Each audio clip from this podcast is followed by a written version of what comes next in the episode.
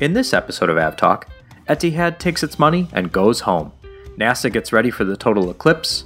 We discuss some of our favorite airports, and we learn from Dan Kierna what it's like to be an airport operations supervisor at one of the busiest airports in the world. Welcome to episode 12 of AvTalk. Can you believe that we made it to I know I every feel like we start every episode just amazed that we've made it this far. We're up to a dozen. A dozen. Do, Who we would have ever thought? should we get like cupcakes or When are we going to stop being surprised that we've hit an episode number? next episode? 13 is definitely, definitely the one to hit. That yeah. that's uh, that's the milestone. yeah. Lucky 13. Speaking of lucky, we're getting really good at these transitions. Speaking of lucky or, or not lucky at all, Air You Berlin. blew fu- the transition. I well, you know, I guess, I guess we'll have to just go back and do it again. Air Berlin filed for insolvency today. Womp womp. They Etihad said thanks. We've dumped a ton of cash into you, but we didn't get anything out of it, and so we're leaving. we're taking our money with us. We're taking we're we're going home. we have set enough money on fire in Europe.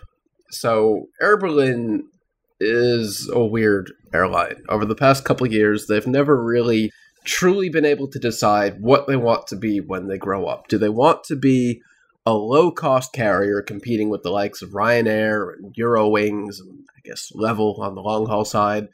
Or do they want to be a full service carrier and compete with the British Airways and the Air France of the world? and they kind of tried to do both at the same time and unsurprisingly that didn't work out for them and now they are truly completely really out of money this time Well, not quite, because the, the German government stepped in and said, "We'll give you a loan, yes a, a they- bridging loan." they, they got a three month bridge loan i think to keep it going so the airline doesn't just simply collapse overnight and strand a bunch of people in a bunch of places but it's looking now like lufthansa and possibly easyjet are going to both pick apart the pieces of air berlin that they each want and the rest will kind of fall away So, so do you think that that Lufthansa will take the long haul stuff and then EasyJet will take the intra European flying? I'm not so sure what's going to happen because right now, Lufthansa actually wet leased, I think, 20 Air Berlin A320s to operate short haul for Eurowings. So there's all kinds of weird tentacles going on. So right now, Lufthansa's vested interest is to keep Air Berlin going to support the leased aircraft that are operating for Eurowings. You still with me? I think so. So you've got an airline inside of an airline leasing capacity from another airline that went bankrupt. So they're keeping afloat an airline to keep another airline afloat so that they have planes. Exactly. You've Okay. connected all the dots. Excellent. but it, it's looking like Eurowings is to try to probably take the 330s from Eurowings. If I had to, had to guess, since EasyJet is all 320s, they'll probably just absorb the 320s from Air Berlin. And at the same time, Air Berlin is leasing A320s from Alitalia, which is another Etihad invested airline that never makes any money. So the whole thing is kind of preposterous. And I'm not sure if where does Nikki fit in. It doesn't. Okay, sort of. It, it's they tried to spin them off, but nobody wanted them, so now they're just kind of there, complicated things.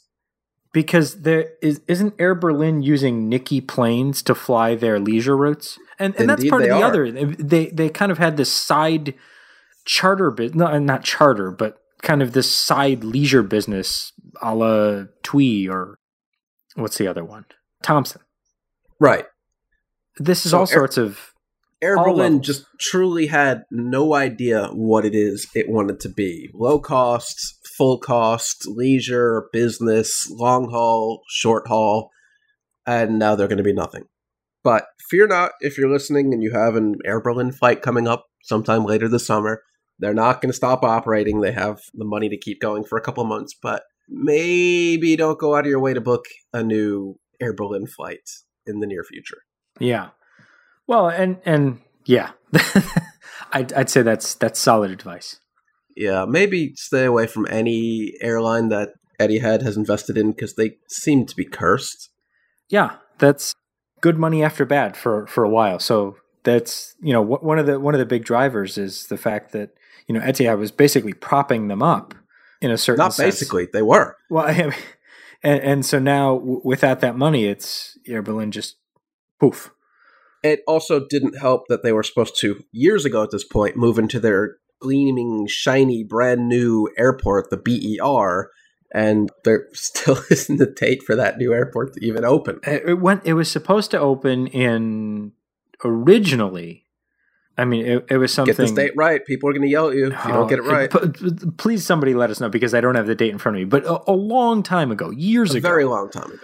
and and it was just one thing after another, and there's still no date to. It just amazes me. It, it it's going to end up like one of those just you know forgotten, not forgotten, but just left projects. I feel like. Right. So that's another thing that really hurt Air Berlin is that they weren't able to really expand as they had planned a few years ago since their current airport Tegel is, um, not a good airport. It is way over capacity and they just never got into their new home, which is kind of a problem. Yeah, I mean it. It's we. I mean we talked about it well in a couple different episodes, but how you know carriers that are trying to expand are having issues, like WoW and and Iceland are having issues because you know Keflavik's so cramped for space Oh, awful. at that, that you run out of you know you run out of places to just put planes. They've turned hallways into gatehold areas. Yeah, so I mean it, it, that's that's one of the things that you know the the space available quickly you know eclipses the amount of people that you've got there. Hey, speaking of eclipses. What about them? There's one coming up on Monday. I've heard this many, many, many times. So past week. i if if you haven't heard anything about the eclipse, I'm shocked and surprised, but that's okay. That's not what this is about. What this is about is NASA's got two planes that are pretty awesome planes in their own right. The WB 57 Canberra. And we'll put a picture in show notes because they look like a plane that wasn't so much designed as kind of cobbled together, but they look really cool. And NASA, instead of just sitting on the ground, content to see the eclipse through telescopes or those cool glasses that you can buy, they've decided to attach a bunch of sensors and cameras and, and things like that to these two planes. And they're basically going to fly under the totality of the eclipse to, to lengthen the time that they can study these things. And so there's two planes, registrations N926NA and N927NA, and they'll be flying under the eclipse at a pretty high altitude, above 50,000 feet, is, is where these planes are, are flying. So that, that's going to be a, a cool thing on Monday, besides being able to, to see the eclipse through most of the United States. So I haven't been following this all that much. Sure. What is it that they hope to learn from flying over the eclipse? That that the moon does indeed cover the sun? The yes, I know that. Yes, it does. no, it, it, the the idea is that they'll they'll be able to better study whatever they're trying to. There there are a number of things that they're trying to learn, all of which I am not particularly knowledgeable about. So I I won't say the wrong thing and give people the the wrong information. But what I will do is do some research before we publish, and then put it in the show notes why NASA is doing these flights. But you will be able to track them on Monday, the twenty first of August, and that's all that really matters. and that's all that, that that's the important thing that I that I care about. Right. But if you're booked on one of those fancy sightseeing eclipse flights, enjoy, I guess. Mm-hmm. I mean, the last time Alaska retimed one of their flights between, I think it was Anchorage and Hawaii. I think or Seattle and Hawaii. And they retimed one of their flights to to make sure that they could see it was a partial eclipse, but it was it was still pretty cool. So I'm you know they're they're neat they're neat and and you know that's something that I think a lot of people are interested in and we'll have I'm sure much more coverage than we ever asked for. So much coverage. Speaking of things that get a lot of coverage, Yes. Boeing did something pretty freaking cool last week. They did. That, of course, happened mere hours after we recorded. Of course it did. Of course it did. Why wouldn't it? Why wouldn't it? So, So- yeah, go ahead. So Boeing had to test a new 787 engine. Which one was it exactly? It is the Rolls Royce Trent 1010. Ooh. 10. That makes 10. it sound. All capitals. Expensive. Capital T, capital E, capital N. 10. Oh, cool. So they had to endurance test it basically, do a long endurance flight. What was it, 13, 14, 15 hours? So they Yeah, I mean, the total flight was 18. 18. So it's a long flight. And I guess you have a couple options when you have a long flight. You can fly almost all the way to the other side of the planet. You could do a bunch of circles over Seattle, or, as Boeing decided to do, you can draw a picture of an airplane in the sky. Indeed, you can. And that's that's exactly what they did. So they flew all the way from Seattle out to where did they start? Like over Wisconsin? They they started over the Upper Peninsula of Michigan. and then they turned back south. They drew a, a wing. They even got the raked wingtip down. Drew, drove, drove, flew all the way down to the middle of the continent, and then suddenly a, a, a seven eight seven started to take shape. Yeah. Yeah, I mean it was it was pretty fun to I mean, a lot of people ended up watching on our site and afterwards. So that that was a really cool thing to to watch it kind of come to life as as it was going. And they also apparently got a lot of good data on their ETOPS tests. So that's, you know, from a from a purely the plane being safe and, and able to enter service, it was a it was a success. Yeah, so but it's not the first time Boeing's drawn cool things in the sky. They actually drew the numbers seven eight seven in the past, I think, or did they draw? it was the, uh, seven eight seven, Boeing and then the Boeing. It was the Boeing. It was together, so it was the Yeah, Boeing was logo and seven eight seven. The recently when they had to do an endurance test with the the Max, the seven three seven Max, they drew Max, so that that was a pretty cool one. And they've also So- done uh, a Big Twelve as uh, supporting If- the Seattle Seahawks. if anyone from Airbus is listening, and we know you are, you got to draw something cool in the sky. I mean, Boeing's eating your lunch here. I keep pushing for that. I would like to see somebody came up with a an amusing Yeah, yeah, Response. Yeah, they did. but we won't say what it was. But it, it's out there if if you want to look up what what the the joke response that has made the rounds on Twitter and Facebook. So that was, was a good one. that was cute. But the yeah the 18, 18 hours to draw a seven eight seven over twenty two states. So I mean, just my whole thing is uh, what what is uh, what are the pilots doing? I mean, obviously they're you know monitoring, but that Flying for hundreds of miles and then turning the autopilot heading dial ever so slightly. ever so slightly. But they did increase altitude to go over some storms for a little bit. That must have been exciting. hey, look, the weather radar's got something on it. nice. Speaking of nice, I posed the question on on Twitter again, like And that was your mistake. recorded. That was my mistake. But my question was just random question. I think I was bored at work. Not that I'd ever be bored at work. Um, yeah, I think they listen. It was But, during um, lunch. I was so busy. Yeah, it was during lunch. What are your top five favorite airports and why? Just a random question. And my list, I think I panic answered my own question, was JFK because, you know, it's my home airport and I can Mhm. get pretty much anywhere in the world nonstop because we're awesome, except for Singapore. Detroit because anyone who's ever been to the ex Northwest Delta terminal at Detroit will probably tell you it's the nicest airport they've ever been to in the country. Yep. Tokyo Haneda, not Narita, Haneda, because it's like an aviation wonderland and it's just absolutely beautiful. It's like a museum that happens to have airplanes. Long Beach, California, because it doesn't even feel like you're at an airport. You're just like kind of at a chill restaurant that has glass windows and planes outside. It's really nice. And Doha, because of the creepy teddy bear. okay. I mean, I, I suppose that's as good as reason as any. Yeah, why not? All right. All right. So what about what about you? All right. I will go in, I guess, descending order to make the eventual transition into our next segment make a little bit more sense. So, Hong Kong. Oh, ah, yes, that is. Oh, that's an airport I definitely should have had on my list and forgot. J- just because, I mean, it's It's amazing. it's amazing. It's an amazing airport. If you have a chance to fly through Hong Kong, I highly suggest you do. Have some dumplings. Always have that. I mean, that's a good rule anywhere in the world, but especially in Hong dumplings Kong. for lunch. See, let's see, Hong Kong, Helsinki, Oh, good one. Sauna, steam room. i- i- sauna and steam room, and I mean, it's not a huge airport. It's easy to get through. It's clean. I like that Nordic kind of look and feel, and I the it's got a great lounge. So that's that's a good one, and it's also really nice for spotting because there's just huge windows, and then you can kind of get around because well, it's not that big.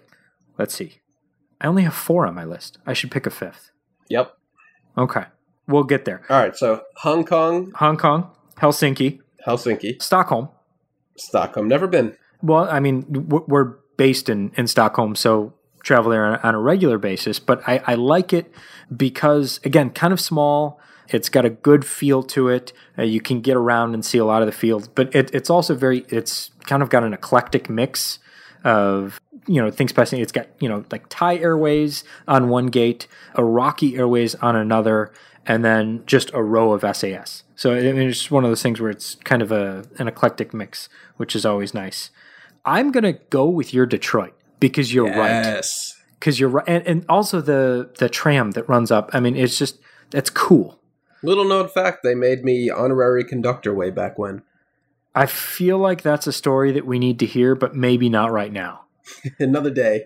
And then my favorite airport is O'Hare Whoa. because a it's my home airport, so there's that.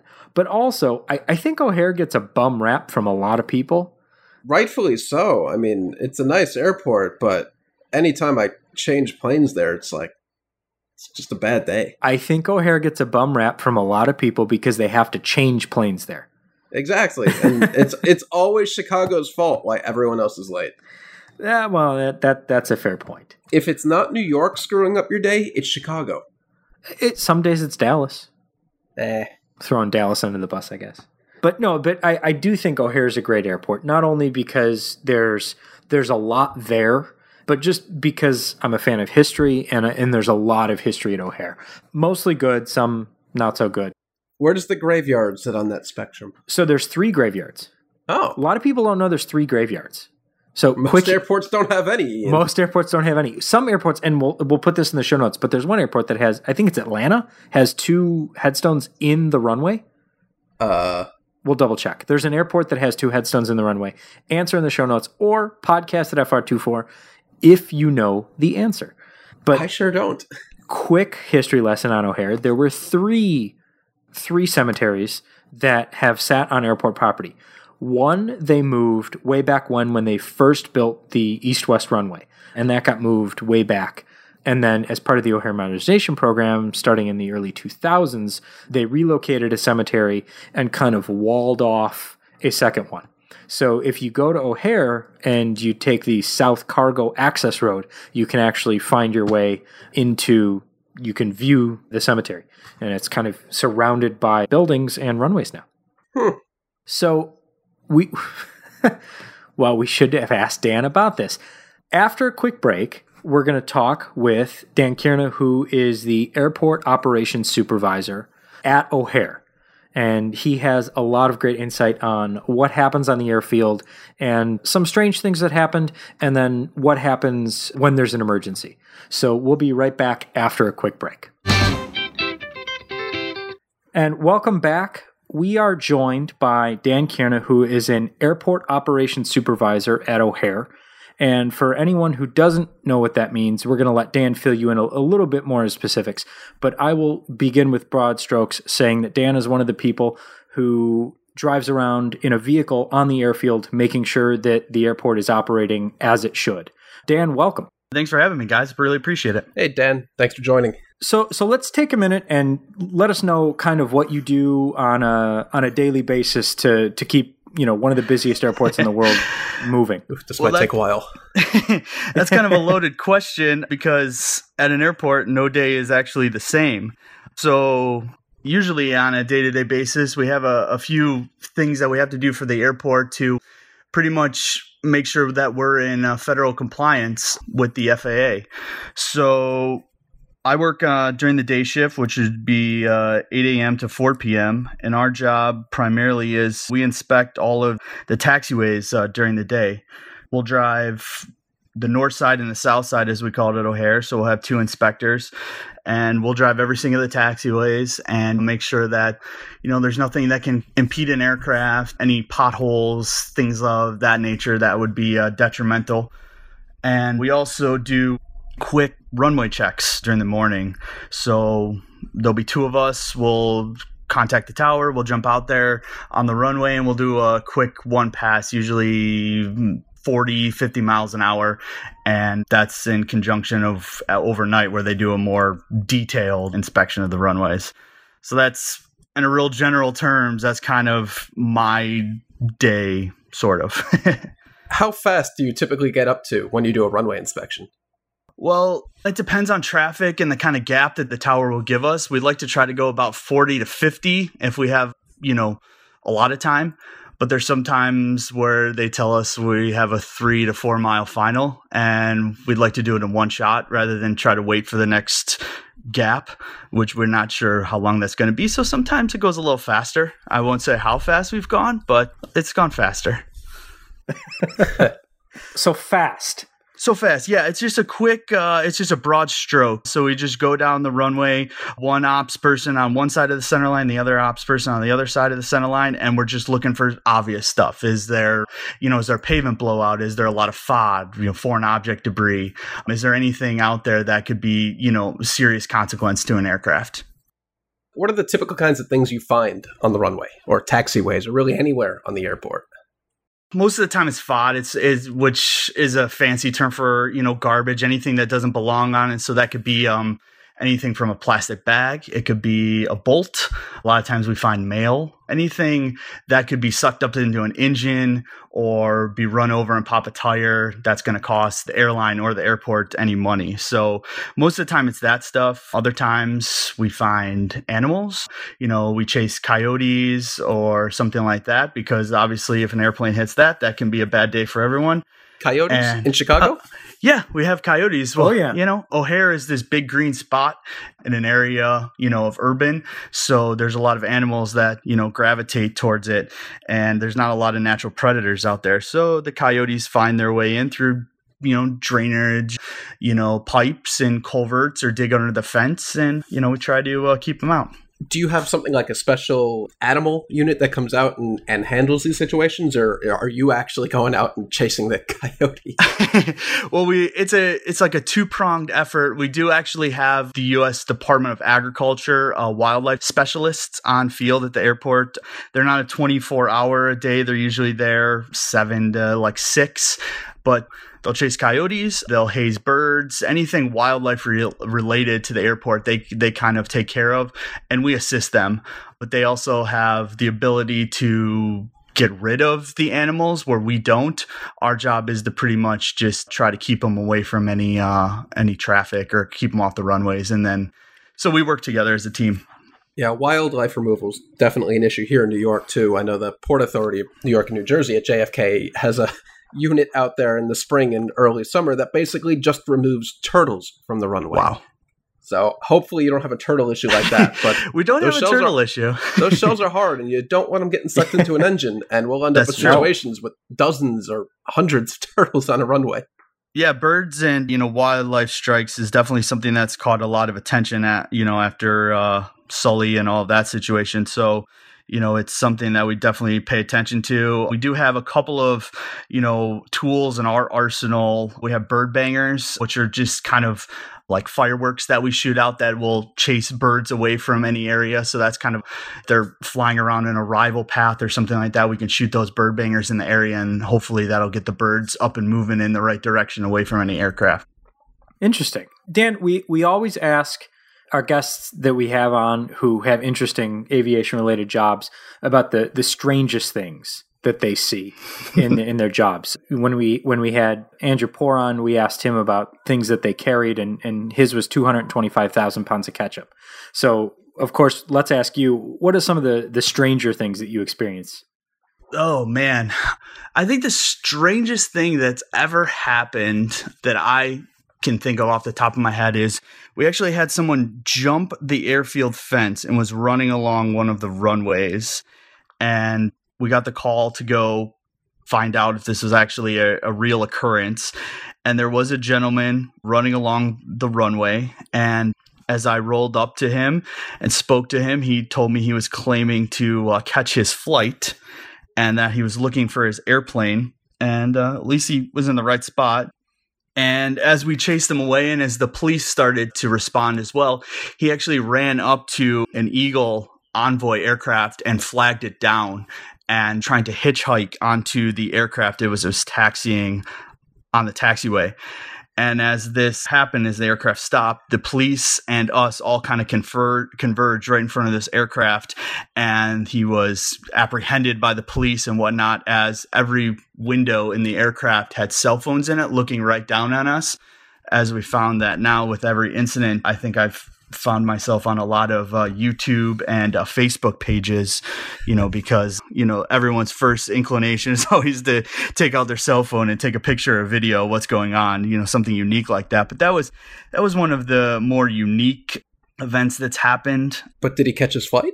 He caught a trip to the Chicago Police Department, but he didn't catch any any flight that I'm aware of. Oh, that's no good. No, you don't want to be that guy. no. So, don't do that. So at least he was wearing clothes. I mean, bright siding it here. Yeah, he he did have clothes oh, on. There you go. He did. He was he was bleeding profusely from his uh, run in with the barbed wire fence as he went over the top of our airfield perimeter fence. But yeah, he he did have clothes on, which which was a godsend. Yeah, yeah. Huh. So so kind of jumping back to the you know being on camera in you know kind of in, in incidents and situations you were on the field and, and on the job the day of the American Airlines 767 had the uncontained engine failure. Yes. A while ago. And that report recently just came out. So I was hoping that you could kind of talk to us about your experience there and kind of what your I mean obviously we know what the fire department's responsibility is, but kind of what what's your responsibility as as an airfield, you know, as an airport operations person? Yeah. Uh, what are you what are you guys doing during that? we're kind of the Swiss Army knife. We don't have any specific role. We're more uh, support for CFD or Chicago, the fire department, and also the police department. So, our primary role is we're going to start closing down pavement and and kind of containing the area. So, like what happened this past fall with American, as soon as that aircraft was on fire and was coming to a halt, the airfield actually kind of shuts down to give the fire department an opportunity to go directly to the scene you know, without having to call tower, without having to cross, you know, open runways. So what happened is they'll temporarily shut down traffic. So that's done by the people in the FAA tower. That's down. We have what they call like a, a crash phone. So when there's an emergency, they'll they'll ring the crash phone that goes to every rescue house on the airfield plus ops. So that way they ring it down and they say, you know, American whatever, and it gives a location, the situation, and when it's a crash fire as it was the that incident the airfield shuts down and they tell the fire department go directly to the scene. Our job is to pretty much not get in the way of the fire department because they're needed to be there a little bit before we are. But that day what happened is I was one of the first people there. My job started to be escorting other fire and police units to the scene that might not have been familiar with the airfield and whatnot because as an operations supervisor, we have escort privileges on the airfield, which means that we can take anyone who doesn't have privileges to drive on the airfield around behind us. And so what I did was grab a, a, bunch of vehicles and took them to the, the scene and let the fire department do their thing. Our job was kind of just to corral the people away from the aircraft. We put them on an adjacent taxiway because most people's first thought in an incident like that is to just run. Well, in an air, airport, it's a pretty unsafe environment for people to be running around on. So we try to corral them and close any pavement so that way there's no people running onto an active runway, which then could create even more havoc. So I guess O'Hare is a big enough airport where you could have a pretty sizable chunk of it closed down for an emergency like the 767, but the other half is completely unaffected or reopens immediately. Yeah, that's essentially kind of what happened is at O'Hare we separate the airfield into the north side and the south side. So the terminal core is loosely, you know, the middle ground. So anything north of that is considered the north airfield, anything south. This incident happened on the south airfield so temporarily what they'll do is they'll they'll close it down to traffic and then it's our job to go out and sweep the runways to make sure no one left anything on the runways and reopen them to traffic. So that's essentially what they did is, did is reopen the north side of the airfield so that we could you know start departing and arriving traffic to not create too much of an impact and the south side was impacted a little bit longer until you know we had things more under control the fire was out and things started to calm down a little bit. Then we started to reopen pieces of pavement systematically after that to try to you know to get the operation flowing a, a little bit more smoothly. Yeah. Still can't believe some of the images that came out of that where the wing practically melted right there on the runway. Yeah. The the wing melted the pavement melted they actually, after the aircraft was removed, there was pretty much an armada of construction equipment, and that came down and they took out about a foot worth of pavement right under where that aircraft uh, wing was that was saturated with gas, fuel, fuel gas, foam, water, all of that. So the pavement was ruined and they had to to remove the pavement and repave it over before we could reopen the runway. Wow. So I want to talk about O'Hare a little bit as an airport. How many runways do you have? We have 478. Some days it feels like that. we have we have eight we have eight active runways. Eight active runways. Are you using all eight on any given day, or what's your typical flow rate? No, we usually use five or six since we've been in this O'Hare modernization program, we've gone to a primary uh, east west configuration. So, what we have is what they try to do is east flow, which is aircraft landing from the west going to the east, or we have west flow, which is coming over the city from the eastbound to the lake and landing to the west. So, that primary uh, uses the the parallels, which would be two seven right, two seven left would be the two arrival runways on the north side. And then on the south side, we would uh, depart 28 right, land 28 center, and they also depart 22 left. So I guess that would be six use at a time during west flow, and usually no more than that. Wow. It's a lot going on at any one given time. Yeah, yeah, it's a synchronized dance. It seems like some days. yeah. And and we're finally getting regular A380 service at O'Hare. That is, so uh, yeah, the word on the street. Nice. Yeah. So you know, the British Airways is finally starting in the end of May next year.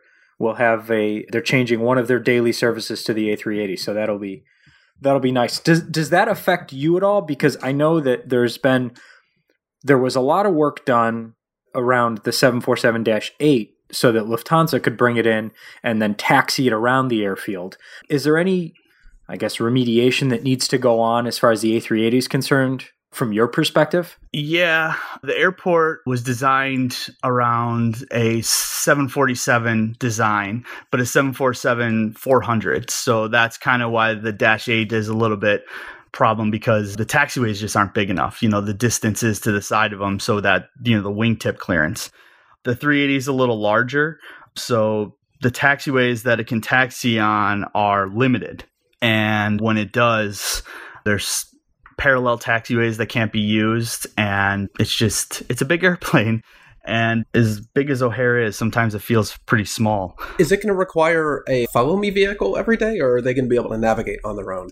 They'll be able to navigate on their own. It'll just need to be some coordination between the tower and us just to make sure that there's a service road that kind of has to, the traffic has to be stopped on, and a parallel taxiway will have to, you know, hold any traffic on it while it's transitioning from the gate either to a hard stand or you know to a group six which is the design group for the 380 group six capable taxiway so it's a bit of a hassle but not the end of the world no, no, not the end of the world. But yeah, just a little bit of a hassle. Not actually as bad as Lufthansa transitioning from T5 to T1, but I guess we'll see when May comes here next year. Yeah. So, O'Hare, Chicago, it gets cold there in the winter. I've been there on some bitter cold days and in some poor weather. Sure does. Yeah, no offense to any of the fine people at O'Hare, but you guys seem to have a meltdown anytime it snows more than a little bit. What is up with the design of O'Hare where all the aircraft have to be de-iced at the gate, which is a huge problem. That is a huge problem. they're coming up with ways to try to solve that issue. That does create a problem for aircraft having to, you know, sit and wait for an open gate. In the next few years, there'll be a large de-icing pad that's uh, going to open on the west edge of the airfield that'll hopefully help some of that. From what I have heard or been told, is that not all aircraft will be de-iced there. There'll still be some de-icing on the gates, but hopefully it'll be enough that some more gates will be opened and that way it'll help with the delays and some of the uh, holding that takes place. That's really good news to hear. I, I i'm sure you know better than i do but whenever you de-ice a plane at the gate that means whatever aircraft are coming in have no gate to get to. So that's really good news to hear that they're actually working on a solution for that. Yeah hopefully in a couple years that'll be a thing of the past so I mentioned follow me vehicles before for the A380, and do you ever actually get to act as that follow me vehicle? We do in some cases. A lot of times, not for taxiing aircraft as much, but for anything that's being tugged between maybe a gate and the hangars. Sometimes, if it's a conventional slow speed tug, we will escort them. The only sort of escort that we doing do is with Lufthansa when they bring in the 747-8 they drop off the passengers at the international terminal and they transition to the terminal 1 where United has their terminal. And we will clear the route before they transition over there because of the wingtip clearance and stuff like that. We're just making sure that nothing is going to touch their wings or hit anything. So we'll clear that route. But otherwise, follow me vehicles very few and far between. Good to know. Your job is something that we see all the time when we're at the airport. Yeah, but it's kind of a kind of always a mystery. To you know what what are those guys up to? So it's really great to have you on and, and chat and, and learn more about what you're doing to to keep the airport moving. So thanks for joining us. You know, I really appreciate you guys having me on. It was great to you know kind of peel back the curtain a little bit on ops. It's one of those things we're kind of behind the scenes, you don't really see us until something actually goes wrong. Yeah, Dan, well, I hope to never see you on my next trip through O'Hare. but oh, in the meantime, on. maybe we can hook him up with an ADSB transmitter so we can follow him on Flight Radar and see what he's up to. There you go. We'll we'll work on that. I don't know if I want you guys to see what I'm doing. yeah, fair enough. Well, thanks for joining thanks us. so much, Dan. Thanks a lot, guys. Appreciate it. Bye bye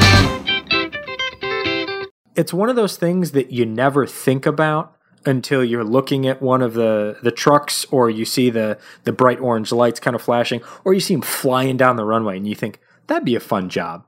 It would be. I'd love to do a ride along with them one time. I did a quick ride along with i guess his counterpart out in manchester in the uk and the spectrum of stuff they cover in a single day is, just crazy. Like you said it, there's just it's a little city basically that you're supervising, and anything can go wrong or happen. And what they do is just kind of amazes me. Yeah, it, it's that's it's pretty impressive. And speaking of impressive, at least I think it is. Jason, do you want to take this one?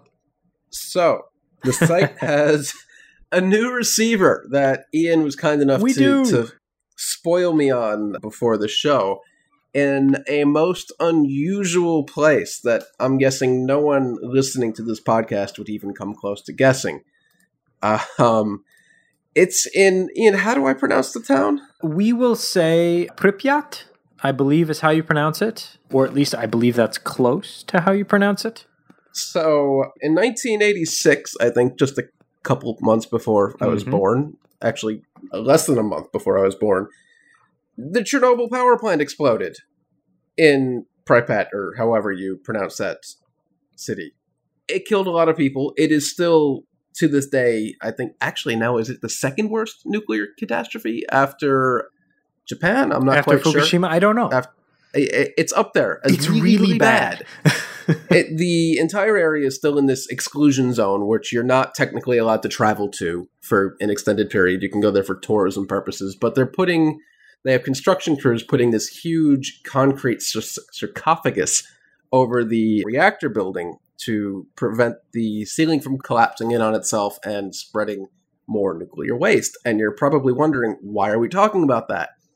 Well, that's where the newest receiver is. Indeed. 1.4 kilometers, less little less than a mile to from the the reactor site to where the receiver is located. How? How how is this even a thing? Well, there's a warehouse, and the receiver is installed on top of the warehouse. So the, as you mentioned, they're building a new. It's called the new safe confinement What a name. over the the actual power plant to keep the the radiation in and make sure that you know things don't happen to to make it unsafe outside of that area.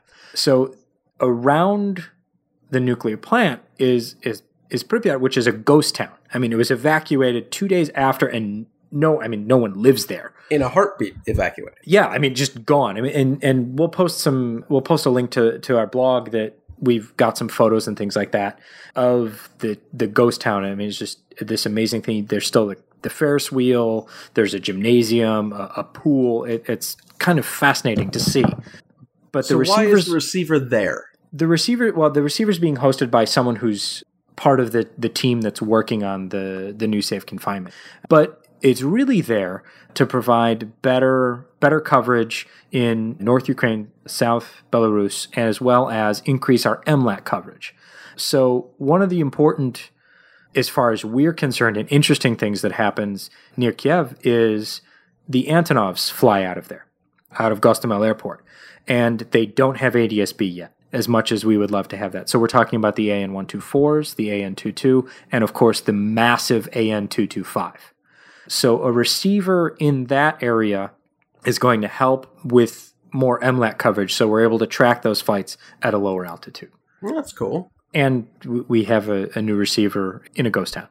I'm not sure if I'm more surprised by this one or like some of the weird receivers out in the troll research facility in the middle of nowhere, Antarctica. Like, I'm not sure which one is more impressive. I I think they're both impressive. One of them's got to be more impressive, and I'm pretty sure it's this one. Okay. I would go with Troll, but that that's just me. I don't. People live there. Nobody lives in, in this exclusionary radioactive wasteland. That's fair. I still think they're both impressive. The troll research facility is a great name. It, it, the Norwegians have a way of naming things. What else we got in Russia? Well, this isn't in Russia, so please don't. We don't need angry uh, email about Russia and Ukraine. That that's the last thing we need. But Ukraine and Russia are both parties to the Open Skies Treaty. Not that Open Skies Treaty, the other one. The other one, the Treaty on Open Skies. So basically, uh, thirty some odd nations got together twenty years ago and said, "We've had enough of." You know, kind of this mutually assured destruction thing. Let's put together some sort of regime that allows us to monitor military actions by the other states. And so the United States and Russia are parties of these things. And so last week, I forget exactly where it started, but CNN kind of kicked it into high gear. There's a Russian surveillance aircraft flying over the capital, over Washington, D.C. And it was a Russian Tupolev Tu 154 that was conducting part of these Open Skies Treaty flights. And it became quite the hubbub. Which it should never have become because these flights happen all the time. Yeah, I, I mean it. I, I guess it was an a lesson in interesting treaty obligations, if nothing else, and and just an opportunity to track a Tu one fifty four in the United States, which is really probably the only time that's going to happen. Yeah, it also didn't help that some other media outlets, instead of using the correct picture, used a picture of the bear, which is Russia's Yeah, very old, very loud, very propeller driven nuclear long range bomber. there's that. There is that. Yeah, so it we, we got a lot of requests from a, a few different media outlets about the nature of this flight, and so we we put together something pretty quickly to to kind of dispel the myth that this is some sort of strange happenings. You know, the, the interesting thing was it was it was flying over kind of you know flying over the Washington D.C. So that was neat that more people got to see it because up until now most of the flights have been over on the West Coast or in the central U.S. They should just get Google Maps and turn on the satellite layer. It's a lot cheaper. but they don't get to fly a plane if, if they do that. That's true. Then those pilots will have no job. Right. So I mean, you know, there, there's work for these pilots. So speaking of new pilot, or I don't know, new pilots, but pilots getting new work, the New England Patriots. Boo. But nah, we're we're gonna get so much mail. Oh boy. I don't know how many Patriots fans listen, but I, am sure we're gonna get some some mail on that. It's okay. I'm a Jet fan. I know we're terrible. Podcast at fr24.com. So the New England Patriots, an American football team, which uh, we might get some angry mail about, you know, our global audience talking about, well, that's not really football. And, and that's fine. We'll accept that mail as well. They bought two 767s because they got tired of chartering planes. Well, there's a little more backstory to it than that. A bunch of, yeah, I'm sorry, I have to one up you here. A bunch of sports teams until this year chartered flights with American Air who this year said, screw all you guys, we don't need you anymore. We can make money using our aircraft on regular old commercial passenger flights. And they canceled a whole bunch of contracts for baseball, football, and who knows what else. And that kind of left a lot of teams like the Patriots scrambling to find alternate means. And some other teams have gone with Swift Air or Miami Air. And the Patriots, I guess they have enough money, so screw you guys, we're getting our own planes and that's exactly what they did. Now they get to paint a pretty great livery on it too. Yeah, and it's we'll toss a picture of that in the show notes because I will I will say that it is a, a good looking plane now, but they're they're not young. No, they're both of the airframes that they so 767s both manufactured in 1991 former american air 767s both in storage for a while now out of storage refurbished I, I it's going to be interesting to see what the inside looks like. Uh, apparently, they're all either in first or business class layout. I mean, they're not going to put economy on for their own people. For the well, for you know, maybe like the the, the equipment person or something. Yeah, it'll be nice. Yeah. So so tracking those, they're former N three nine three six seven and former N three six six AA. Did they uh, re-register them? They will be re-registered. N225NE and N36NE. And they, they have not flown. One's in San Bernardino, and the other, I'm not exactly sure where it is. I mean, they're old if they're from 91, but they're still newer than some 76s American still flies today. Yeah. A, a lot of them are from the 80s. I mean, you know, if, if we've learned anything from this podcast. It's the it's not the age of the plane; it's how well you take care of it. No, the the seven six we mentioned earlier in the interview with Dan, that was actually one of American's newest built seven six sevens that met its demise melting on the runway. Yeah. well, in this case, it's it's not. In that case, it wasn't the age of the aircraft that matters; it was the engine. Yeah. So I mean, that's I'm I'm sure that the engines have been carefully looked after on these yes. new on the new Patriot planes. Aircraft K R A F T. Oh yeah, that was that that hurt in my sensibility area right there. Ouch. Because they, they added an S. Aircraft, and, and this is me standing on my soapbox for just a little bit. Aircraft is plural. Aircraft yes. is singular, aircraft is plural. That's all I'm going to say about that. Moving on. Moving on to other people standing on their soapbox let's talk about something we talked about last time, which was the the wonderful baby boy being born on a Lufthansa flight from Bogota, Colombia to Frankfurt, Germany. The baby was born over the Atlantic. The flight diverted to Manchester. Baby and mother were, were sent to hospital, and the flight continued off to Frankfurt. And the, the question that you brought up was What nationality is the baby?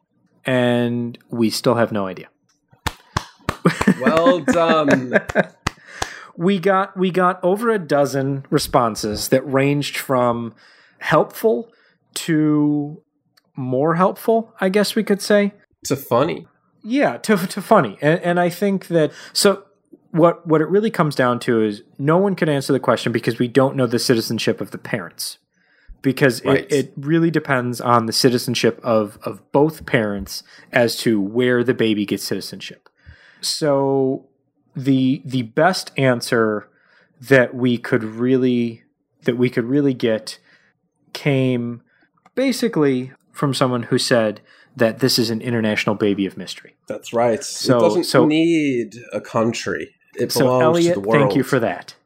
That was Elliot who wrote in to tell us that this was an international baby of mystery. So we we appreciate that. Helpful. it was. It was an interesting thought exercise, and and I thank everyone who took the time to to think about it and then write in. Thanks, everyone. So now that we've recorded, I guarantee something's going to happen tomorrow. Oh, I mean, I'm waiting for it in the next half hour. so we'll keep you up to date on whatever happens in the next half hour or whatever happens next on the next time of Av Talk. Thank you so much for listening. I am Ian Petchenik. Now I'm Jason Rabinowitz. And remember, send all hate mail to Ian. Or podcast at fr24.com so we can both read it. Yeah. If you like what you're listening to, give us a rating or a review wherever you're listening to the podcast, especially if you're listening on iTunes. It helps other people find it. We really appreciate it. And we'll talk to you next time.